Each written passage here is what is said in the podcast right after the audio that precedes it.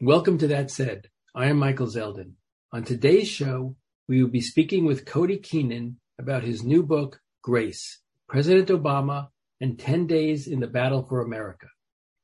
Cody rose from a campaign intern to become President Obama's chief political speechwriter and post-presidential collaborator. He is a partner at the speech writing firm Fenway Strategies and teaches political speech writing at Northwestern University. Cody Keenan, welcome to That Said. Hey, Michael. So I'd like to begin these interviews by asking our authors to tell us something about themselves, where they were raised, where they went to school, how they ended up in the profession that they're in. So if you could walk us through that, that would be wonderful. Sure. I was born in Wrigleyville, uh, just a quick block from Wrigley Field in Chicago, and uh, spent my early years there and then moved up two suburbs to Wilmette, Illinois, um, ultimately went to Ridgefield High School in Connecticut uh, when my parents moved for their jobs, and then back to Chicago to go to Northwestern University. And what did you study there? Started pre med, um, flamed out of chemistry, which I think is the point, and uh, ended up in political science with a minor in Spanish. And did you go then to the Kennedy School at some point? Did I read? That was later. First, at, right out of school, I went to um, work for Ted Kennedy in the Senate as an intern in his mailroom and spent uh, about three and a half years in his office, ultimately writing a few speeches for him. And um, I was a legislative aide and the only one on his remarkable staff that didn't have some sort of advanced degree. So I went to the Kennedy School to try to pick up some quantitative skills that I skipped in college. And you write about your time with Kennedy that it was about as important an education as you could get as it informed your career going forward. So can you talk a little bit about working for Kennedy and, and what did you learn from him principally? Yeah, of course. It's a few things. First was you know, just sitting in the mailroom. You, you start, you know, my job was, was to open letters from people and route them to where they needed to go to whoever could help. And you quickly see that politics is not some glamorous TV drama. It really has deep and meaningful consequences for people. And it just taught me a lot. And watching his staff, you know, he had the biggest staff on the Hill and the most impressive staff on the Hill and probably has more bills to his name than any other senator. And just watching him work was an incredible learning experience. And, you know, he was somebody who was laser focused on what it was all about. And I was just very, very lucky to have him as my first political boss. You write of him that while he relished being a public lightning rod, behind the scenes, he was a real champion of bipartisanship. Him and um, Orrin Hatch and others, as you said, moved more legislation through Congress than perhaps any other senator in history. And did that help you as you thought through how to articulate Obama's vision? Because he too thought of himself in this bipartisan making role? They were different. I mean, Kennedy really did relish being, you know, kind of the the liberal bad guy. But I've never seen any conflict between sticking up for your values and your principles and your ideals and your beliefs versus working with the other side to to get them through. You don't have to capitulate to vote for a bill that an opponent's written, but if there's if you can get half of what you want, that's pretty good that's better than nothing. And then you, you get it and you protect it and you fight to get the next half later on. So I've never seen a conflict between, you know, being a hardcore progressive and being somebody who's willing to work across the aisle and get stuff done. Yeah. It's the notion of perfect being enemy of good. That's right. So it says in the book that you started out your journey as a campaign intern in Chicago to become the chief speechwriter in 2013. So talk us a little bit through that journey and then we'll turn to the heart of the book. Sure. I, um, you know, I was, I was still working for Ted Kennedy and going to the Kennedy School when the Obama campaign came calling. Um, Jon Favreau had been his chief speechwriter for a few years at that point, Obama's chief speechwriter for a few years at that point. He started with him when he first um, won election to the Senate. And we shared a mentor in a woman named Stephanie Cutter, who um, she had been Ted Kennedy's communications director when I was working for him. And then she was John Kerry's communication director on uh, his presidential campaign when Favs was working for him. So she connected the two of us and uh, we just hit it off. It turned out there had been, uh, you know, one of the first big speeches I wrote for Kennedy was at an event where Barack Obama was speaking too. And Jon and I were both uh, just kind of off to the side of the stage watching our bosses. We didn't know each other at the time. So we bonded over that. And Jon was from Massachusetts and had great affinity for the Kennedys. So he hired me over the phone, mostly because he was just drowning in work at that point. It had gone from a couple speeches a week to four or five a day, and he just needed help. So I, I drove out to Chicago and uh, it was just good to be back in my hometown to work on a presidential campaign for somebody I believed in. And you write of the job that those who watched the TV show The West Wing presumed that being a speechwriter for Obama would be the coolest job in the world. And sometimes they were right. But most of the time, though, you writing, I was sitting alone at a computer, bereft of sunlight, freaking out about what to write, stewing in a toxic mix of press, stress, and self doubt, thinking that this is about the most effing terrifying job you've ever held in your life. Talk a little bit about that. Yeah, it was a real challenge writing for Barack Obama always. He had very high expectations and he was a very talented writer in his own right. He viewed speech writing as a collaboration. He wanted us to give him something he could work with and he liked staying up late and editing speeches and with his pen. But that was never good enough for us. We didn't want to just get him something he could work with. We wanted to get him something that he would be impressed by, even though that's not his stated goal for us. But um, we did that all the same, and we would, you know, you just it, it's a writing is just a very lonely profession, and then we got deadlines and millions of people are going to be tuning into a speech. You know, you, you can really get into your head, and you just kind of sit there by yourself all night trying to craft something that rises to the moment. The notion of self doubt that permeates your book as you wonder. You said of yourself that you wondered whether you just were a good mimic of your predecessor and in fact were just a, a fraud. That's got to be hard. Yeah, absolutely. And I, I never really got over that. You know, just it was it was my first true speechwriting job. And I just I just held on to it for 14 years. And that never really goes away, even after you know, we wrote, he delivered 3,477 speeches and statements in the White House. And, you know, by the second term, when I was his chief speechwriter, I edited all of them. But still, no matter how close we worked together, it's just, it, that feeling never truly went away. That sense of imposter syndrome. And I think a lot of people in our White House had it. And I actually think that's a good thing. It means that we, you know, we didn't feel like we were entitled to be there. We, we wanted to earn it every single day. And I think that's, that's actually a really good thing. Hmm. So the heart of the book is about the writing of a speech that was delivered after the murder of Reverend Pinckney at the Emanuel African Methodist Church in Charleston, South Carolina by Dylann Roof, who's now pending sentencing for those murders. So can you turn back to June 2015 and set the stage for us of what's going on in that June 17th to June 26th period, which is the heart of the book? Sure. Before before these 10 days even began, we were already focused on two looming Supreme Court decisions the next week. You know, Supreme Court rules on a bunch of cases at the same time. I think there were 14 total, but there were, there were two that we really got our eyes on. And it was the second time Obamacare was before the court and marriage equality. And my team, it was part of our role to write speeches for any possible outcome because we found out how the Supreme Court would rule the same way everybody else did. There's no heads up for the White House. We'd find out by watching cable TV. We had a lawyer in the courtroom, but but by the time they would peck out an email on their Blackberries, you know, the, the verdict was on television. So you're not going to make the country wait several hours to hear from Barack Obama while you write a speech. So we we prepared four drafts for each ruling, win or lose, or something in between. And you don't know what day it's going to come down either. It could have come down the at the beginning of those 10 days, which was the end of a week, or it could have come down the following week, but you just had to be ready. So we're working on those.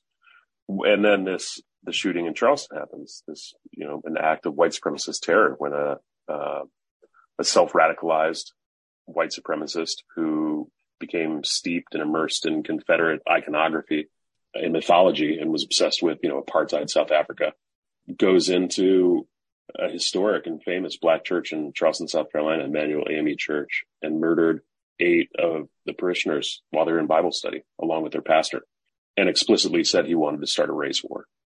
And that's the type of thing that unnerves you in the White House. You know, we kind of went on alert after every mass shooting, but one that had that symbolism attached to it that threatened to reopen you know, some of our oldest wounds. We didn't know how bad it would get after that. And so, you know, the president has to go out and give a statement the next morning. The shooting happened late at night. And we were trying to decide whether or not to give a eulogy. And our first response was just no. Uh, he didn't want to go speak in Charleston. I didn't want to write one. And, um, you know, the weekend came and the president headed off to the West Coast on a trip. But then something extraordinary happened. The families of the victims um, forgave the killer at his arraignment one by one. And it was just this amazing, extraordinary act of grace that sort of changed the way everybody walked that week and ultimately persuaded the president to give a eulogy. And let's talk a little bit about the process of writing this. This, as you said, was not the first mass killing. I think actually there were 13 others that you had written for.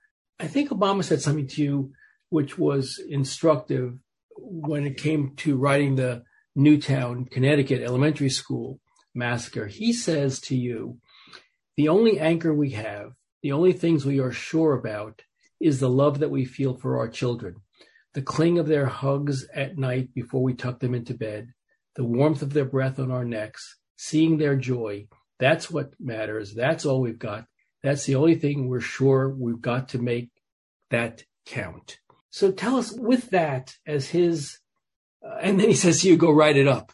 So how do you do that? I mean, how do you write that speech after, let's talk about Newtown before we move to Charleston. How do you write that when he says, go write it up? And the only thing that matters is the breath of the children on our necks at night. I only had 48 hours to write that eulogy. We found out, um, you know, the, that shooting was probably the worst day in the White House, of the Newtown shootings. Uh, that was on a Friday, just before Christmas, just two weeks before Christmas, which just compounds things and makes them worse. And the memorial service was going to be that Sunday night. So I didn't have time really to panic. You just, in those situations, you just kind of don't think, you just do. But how do you find words for, um, you know, 20 little kids who've been murdered in their classroom? It was a real challenge. And we kept that eulogy pretty short. Uh, and I, that, but I leaned on him a lot, you know, in that, that meeting you just read from, you know, I, I took his ideas.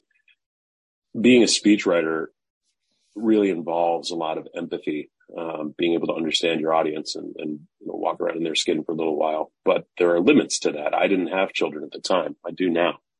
So you, you can imagine what it's like to lose a child, but you can't really know. So I spent a lot of time talking to other parents on staff, uh, my own parents in crafting, um, something he could work with. And I gave it to him and he, you know, he spent a lot of time on it on the Sunday of the speech. He, because of the memorial service, he was going to miss Sasha's dance recital. I think they were doing the Nutcracker, but he went to watch her practice that morning with, with a bunch of other little kids on stage. And, you know, just kind of this profound photo from Pete Souza of the president working on his remarks while all the, you know, all these little children are dancing behind him. And, um, we went up to Newtown that evening which is was sad. I mean, it was you know it was still very very raw and fresh there. The the elementary school was a crime scene, so the memorial service was at the local high school, and President Obama spent three hours before his speech meeting with all of the parents of the kids and all their little siblings. And uh, again, Pete Souza just takes the most extraordinary photos, but there's one of him with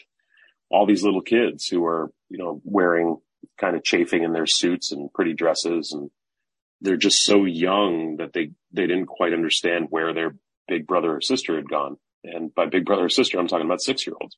And so he, he spent three hours with these families and then had to go compose himself in a bathroom, uh, before going out to address the nation, really. And it was the first time I ever saw a Secret Service agent cry. It's, it's just one of those things that the president has to do. You know, he's the only person in America who had to hug all the family members of, of all the victims in every mass shooting. You're right that a statement or a speech has to show moral clarity, yet give a frightened and grieving community some reassurance that the world would keep spinning. You know, I expect that if any of those parents thought that the world would keep spinning after the loss of their child would be surprising to me. What do you say that says the world will keep spinning in that context? Well, he has to talk to everybody, not just the parents, and he spent time alone with the parents. Um, I don't know what he said to them. I didn't. I didn't go into those private conversations, but he has to convince the rest of the country that you have to lay down some sort of moral marker. You have to be a moral compass for the country. You have to convince people. And he, he said before that speech, he said, look, I don't want to spend a long time talking about guns and politics, but I want to politicize this because that's the only way things are ever going to change. And I want you to signal uh, that tell the NRA that we're coming after him. We're coming for him.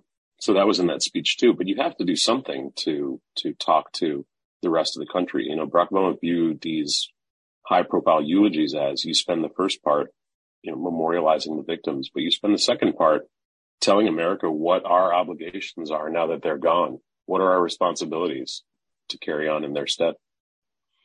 You mentioned that Obama has to give a statement, which is a brief statement after the murders in the church by Dylann Roof of the pastor and eight parishioners.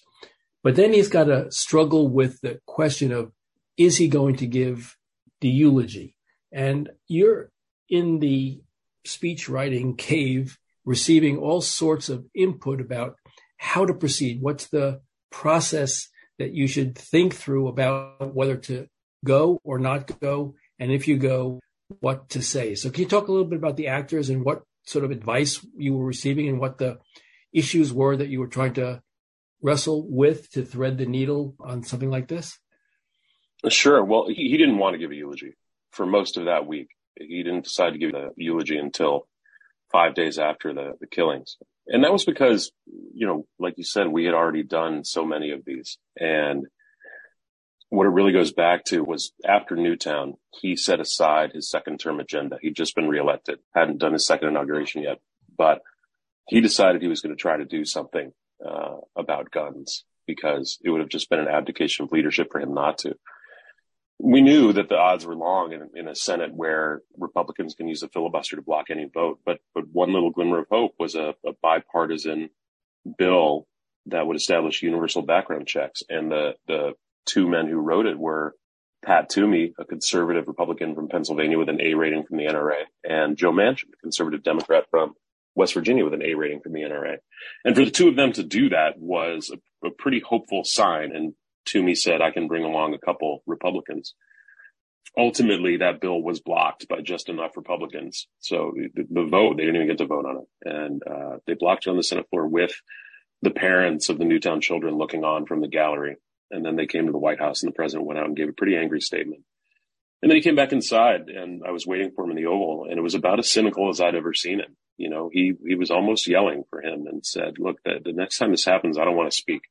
If we've decided as a country, we're not going to do anything about this, then I don't want to go keep giving eulogies every single time and somehow signal that it's, it's okay for us just to move on and wait for the next one. So I don't want to do it anymore.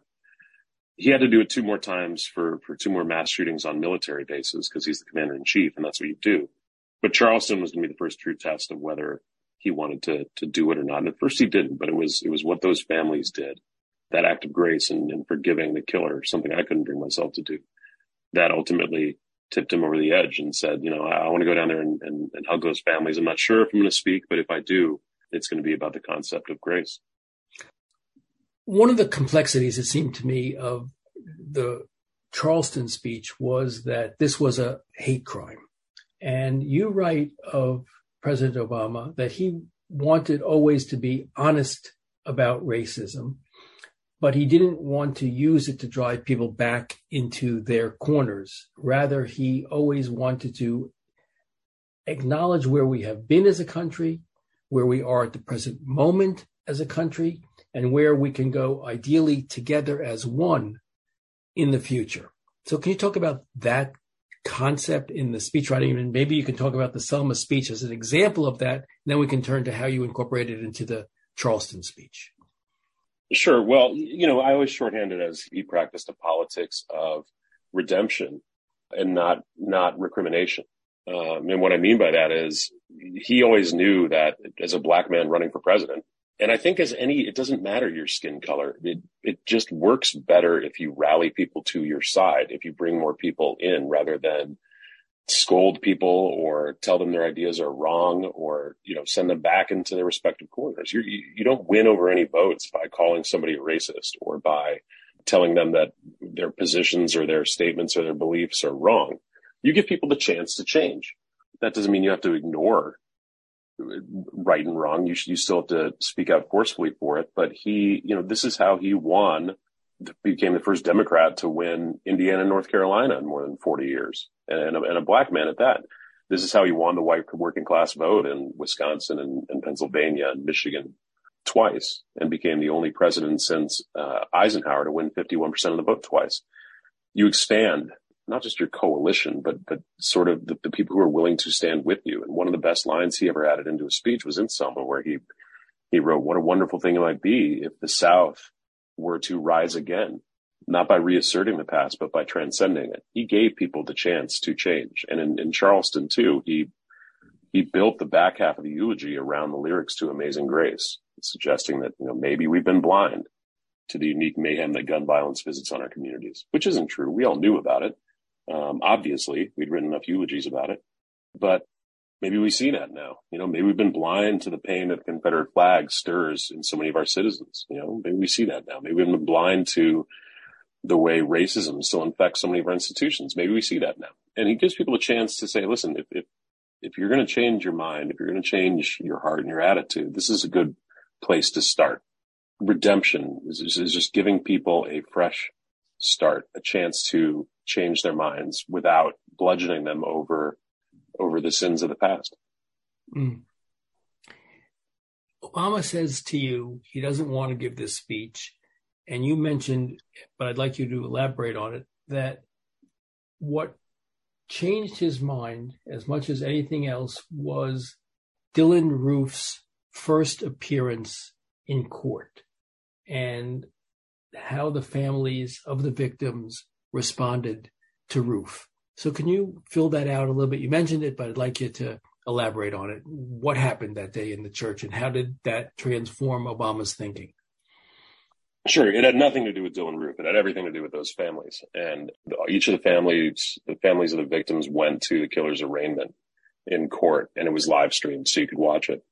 And one by one, they went up and, you know, they were wailing and crying, but they forgave him. You know, they, would say, you know, you took my father from me, you took my mother from me, my child, uh, but I forgive you. And it was extraordinary. I didn't have a, a, a lot of background in the AME church, only tangentially through speech writing. But I called Obama's pastor right afterwards and said, you got to explain this to me. And he said that, that grace and forgiveness are fundamental tenets of the AME church. They're literally practicing what they, they are preached to about every Sunday and it was just extraordinary. You know that I, there's there's no data to support this, but I I really believe that what they did sort of changed the tone of everything in the country that week. You know, you started to see Republicans move to bring down the Confederate flag in the South. The governor of Alabama quietly ordered it brought down. Strom Thurmond's son, who was a state rep in, in South Carolina, said that it was wrong and that it should come down. And you saw some of the biggest merchants in America, Amazon, Walmart, stop selling Confederate merchandise. And people just sort of walked a different way. I mean, the NRA always goes silent after a mass shooting. That's just, that's just their shtick. They disappear for a week and hope everybody will forget. But it was that extraordinary act of grace. You know, even, even five days after the shooting, Obama still didn't want to go speak. But that was when he said, you know, if I do, um, that's what I want it to be about, that concept of grace. And grace, as is defined, is the act of extending unmerited love or favor or goodwill to somebody else. The unmerited acceptance of favor and goodwill. That's a hard concept to articulate, it would seem to me. Sure. Yeah. And you're right. You're right that we're on sort of like day seven of this 10 day journey, which your book elaborates. And you say it's 72 hours essentially to kick off. And you felt like you needed 96. You're sitting there in your office staring at a, at a blank screen in this panic, I guess, in a sense. And I know there are a lot of people who listen to this who were my students when I was a resident fellow at the Kennedy School and elsewhere who probably have aspirations to undertake your job. And so maybe you can talk a little bit about, if you don't mind, how when there's 72 hours left and you're staring at a blank screen, and you feel like you need 96 and and everyone is saying cody where's the where's the first draft where's the first draft how do you do it how do you get to the point that you have a first draft yeah well it's a job I always, uh, I thrived on deadlines, which were usually helpful. In this case, it was just a challenge. There wasn't enough time because we, we were still working on all of the speeches for Obamacare and marriage equality at the same time. And there was just too much going on and too many people coming by my office and too many people trying to insert their own self into his eulogy. And you just tune it all out and work. But it's, it's never fun in the moment. But writing, I love writing. It's hard. I like it because it's hard. It, the you know finding the right words, being precise with your thoughts and, and, syntax. It's a challenge. It's always difficult, but I love it. And you know, you mentioned young people. One of the reasons I wrote this book, and, and there's a lot in this book besides those. It all sticks to those ten days, but I talk a lot about my colleagues and the president and the way we work, and and most importantly, probably the pace of change and how for all the 2,922 days we served in the White House you go home happy if you move the ball forward just a little bit. And that's not giving up. That's not, you, you, just, you don't get victories every single day, but, but it's all of those hundreds and thousands of days of moving the ball forward a little bit. So then, then you score a touchdown. You know, it just takes that much time to rack up those victories. So I, but I, I want young people to know, A, that democracy is hard and it is a challenge. Um, but B, it is a hundred percent worth it it's worthy of your time and your efforts. You will make friends forever. Uh, I still talk to the president. He just came to a wedding last weekend between two staffers. You know, I, some of my best friends still to this day were people I worked in the White House. I met and married my wife while you're in the White House. It's just politics is worth your time and you can change millions of lives if you, if you keep at it. There is no room for giving up. And, and a major point of this book is you know, the triumphs of that week, the progressive triumphs like Obamacare and marriage equality, those were decades in the making. You know, Obama pushed hard for Obamacare, but, but that was the culmination of a 100 year movement for universal health care. And we still didn't finish the job, but we got it closer than anybody else. And marriage equality was the culmination of a 50 year effort for LGBTQ equality. You stick with it for thousands and thousands and thousands of days until you get that touchdown. Hmm. I was struck by the collegiality in the White House. You hear of other White Houses where the knives are always out and you have to be careful about your back. But it struck me that this White House was a family and that you were all supportive of one another and that in fact helped you um, enormously as you received ideas from all corners of the White House and outside advisors to help educate you about issues like the AME Church's uh, notion of forgiveness and grace.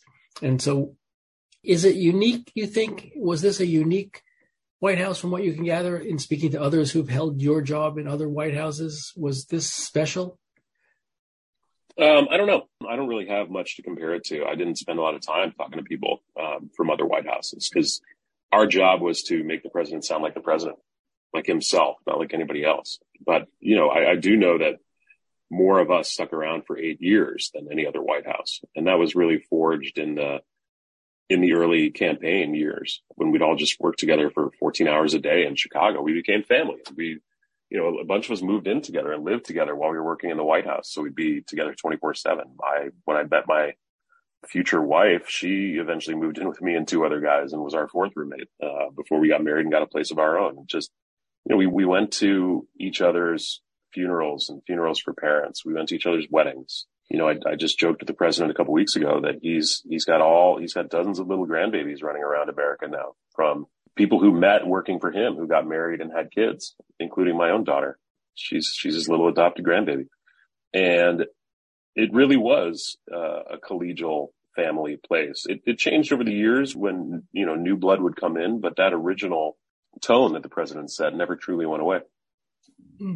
You mentioned in the writing process how when you got a draft and you came to show it to the president, one of the things that he instructed you, which I'd like you to talk about, is finding the silences, the Miles Davis reference. I thought that was so interesting as a device for finding a voice for this speech?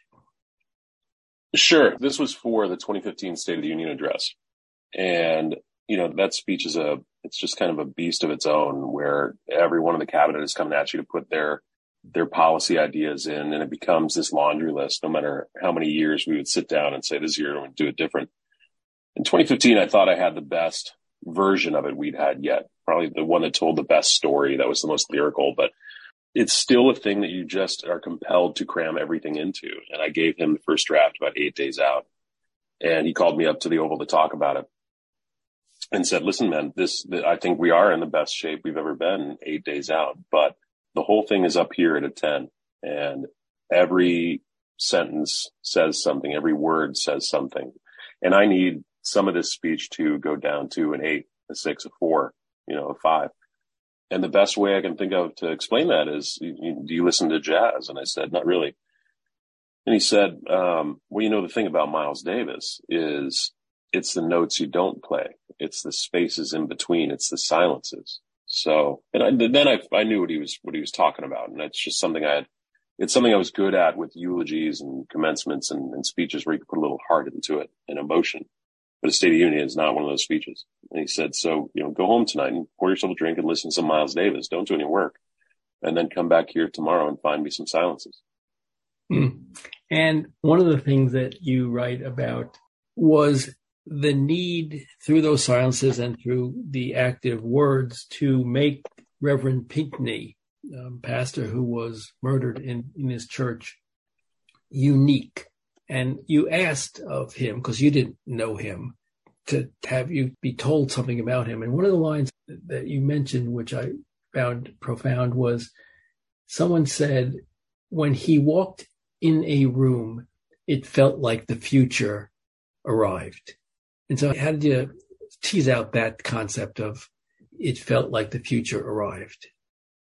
Well, what a wonderful thing to say about somebody. He, it just struck me immediately. He was, he was this young, um, he'd been preaching since he was a kid pretty much. And he was a pastor by 23, I think, uh, with this flock that depended on him and looked to him for guidance. And he was also a state legislator in one of the poorest places in America in, in South Carolina's low country. So he had you know, not just his flock in this church, but this big congregation, you know, in a sprawling swath of the state that always looked to him. He delivered and he, to do those two jobs with, I think he had two young kids. It's just extraordinary, but he was somebody who was inspirational and really cared about his people. And for, for someone to describe him as in that way, to say, you know, uh, when he came into the room, it was like the future arrived. I just, that was extraordinary. And I, it's the type of thing that you put into a eulogy to show people what we have lost and what we're going to keep losing unless we do something about it. Bob Dylan has this song called Day of the Locusts when he received an honorary degree at Princeton. And he's talking about how unhappy he was to be there. And he has a line, he says that darkness was everywhere. It felt like a tomb that he was ready to go. I was already walking. The next thing I knew, there was light in the room and that was when Coretta Scott King came in. So he describes her as light in the room, and here's Pinckney yeah. being described as the future having arrived. It's it's it's a great it's a great notion. Uh, so there you are, That's you nice. and Bob Dylan. Yeah, there you go. Well, I, you know, I, I, I got, I got it from a newspaper article. I didn't come up with it on my own. That someone had said that about him. So that uh, more props to Dylan. Well, except that you incorporate the concept of the future arriving in this wonderful, wonderful speech. So the speech is taking place, and you write of the speech that the president needs to speak first to the first row, then to the next row, and then finally to America writ large. And so, can you talk a little bit again? I'm so interested in the structure of speech writing and your words and the message that you're trying to deliver. So talking about how you saw the audience and then how you're going to try to articulate the various components of the speech to touch on the themes that mattered to the president and to the speechwriter team. Sure. Well, that structure is particular to a eulogy. You know, if you've been asked to eulogize someone, and he was asked to eulogize the Reverend, not all nine, but we're, we're mindful of, of the other eight. And this was, you know, think about what the community was going through. This was the sixth funeral of the week with maybe fourth with five more to go. I'm not sure. So think about what they're going through. But so you always, you always talk to the first row first, you know, the, the widow and the children and, and the people who've lost their, the person they love the most. And then you, you want to address, you know, his, his flock, his, both his parishioners and his constituents. And then you talk to the rest of America. You know, if you're someone like the president, most, most of us who've been asked to eulogize somebody don't have a battery of cameras trained on us. So you, you can keep it to the room. But again, he always saved the second part of a eulogy to really remind us what our obligations are now that this person's gone. And he wanted to talk about race. He wanted to talk about guns. He wanted to talk about the Confederate flag. And he was the one who wrapped them all up in this beautiful structure based on the lyrics to Amazing Grace.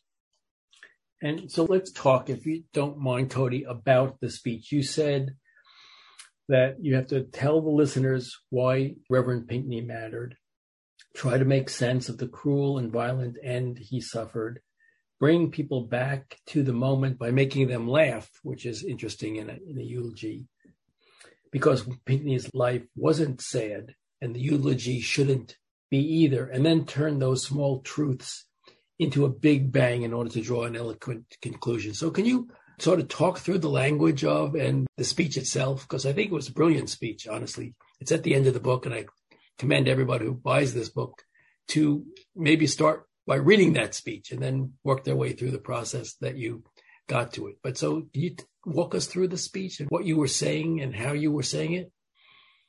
Sure. You know, again, you, you know, spend the first page or so eulogizing the pastor and telling, sharing some stories from his life, stories that illustrate a broader truth. And then that's where, as you said, I, I turn that truth into the, the big bang, the what are the lessons we take from this man's life and what are the lessons we take from our inaction over decades on guns, on race, on the flag that led to um, the death of these nine people. And you know, the language was, it, it, was, the second half was all Obama's. I mean, he rewrote it in three hours, but it all came from what he described as an open heart, you know, based on what the families had done uh, the Friday before, one week before the eulogy, based on how the country had carried itself that week, based on, you know, the Supreme Court upholding Obamacare. So you've got millions of people who are no longer going to be told they're losing their health insurance and based on marriage equality. So you've got millions of people who have now been told they can get married just like anybody else. And all these things combined to, to create this, despite the fact that we were there to eulogize people who were murdered in the worst way, this open heart that he had. And, and he'd, he'd added in the night before, you know, correspondence with, with a pen pal of his, Marilynne Robinson, about a reservoir of goodness. And, you know, if that's the, if that's the type of thing that we could tap in a moment like that, then, then maybe we can change. And you're right, though, that now that Pinckney was gone, we had an obligation to fill the void. And I love this by expanding our own moral imagination by rediscovering our obligations to ourselves and to each other. That's a terrific message. Sure, and that's you know that's what everything in the and certainly in the back half of the speech was tailored to.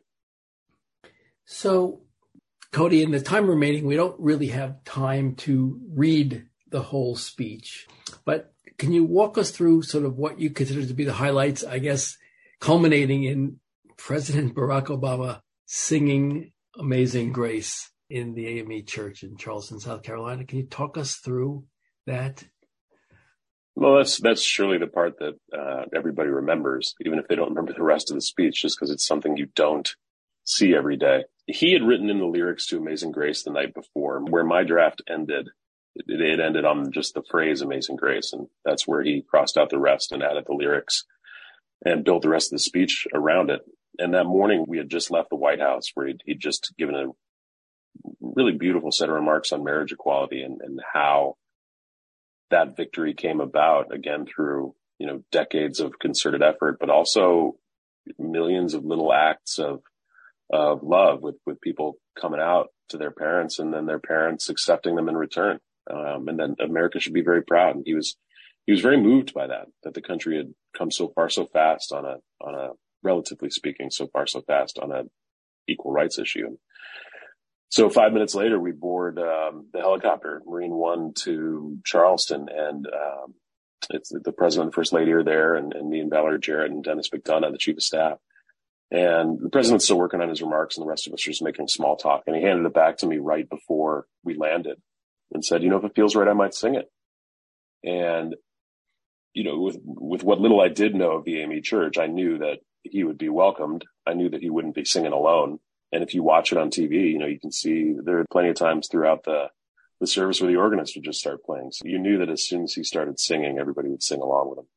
There was a, a lot of call and response over the course of of the speech, yep. culminating in the song. But I liked very much what was said and what I think is, in some sense, where I'd like to conclude, except for a question or two off topic a bit. But you said Pinckney knew that the path to grace, this undeserved blessing uh, bestowed by the victims, this path to grace involved an open mind and an open heart. And you've mentioned this open heart, but what did you and what did Obama mean by having an open heart in this context and, in, and for all of us as a lesson to take forward?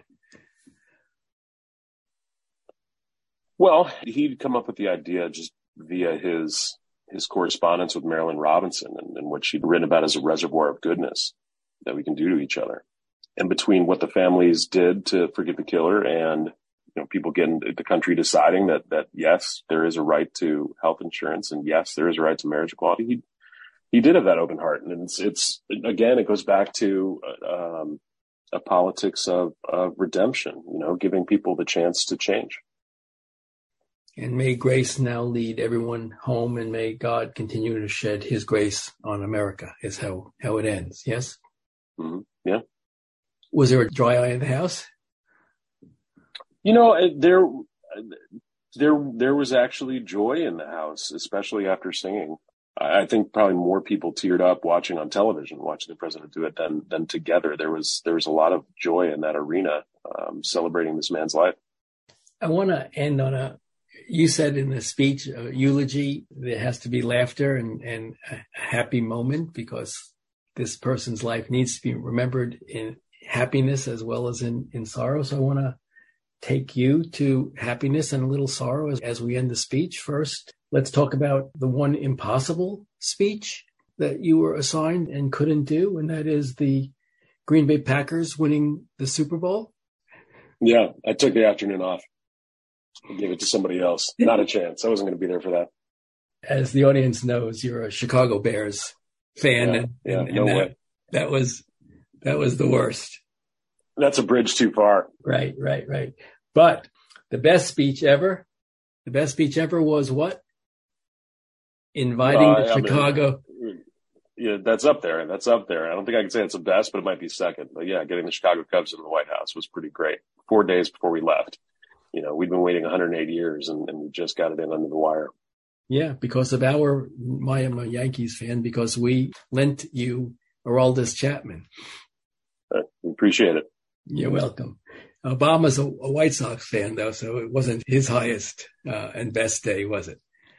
He was he was great about it. He uh, hung out with the entire team, shook everybody's hand. That doesn't always happen. It was the first time. It was the only time the first lady came down to see a sports team, and she addressed the whole team. And and then there there really wasn't a dry in the house. She talked about watching Cubs games on her dad's lap.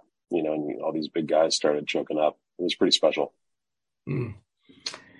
So, Cody, the book tells us that for too long we've been blind to the way past injustices continue to shape our present. And I think that the book is so valuable a lesson, not only in the process of writing, but in this notion of grace and open heartedness and making sure that we understand that past injustices do not need to shape our future, that we can rise above them as one. And I think it's an important message that you've written in this book. And I'm very grateful to you for writing it and for appearing on That Said with me today.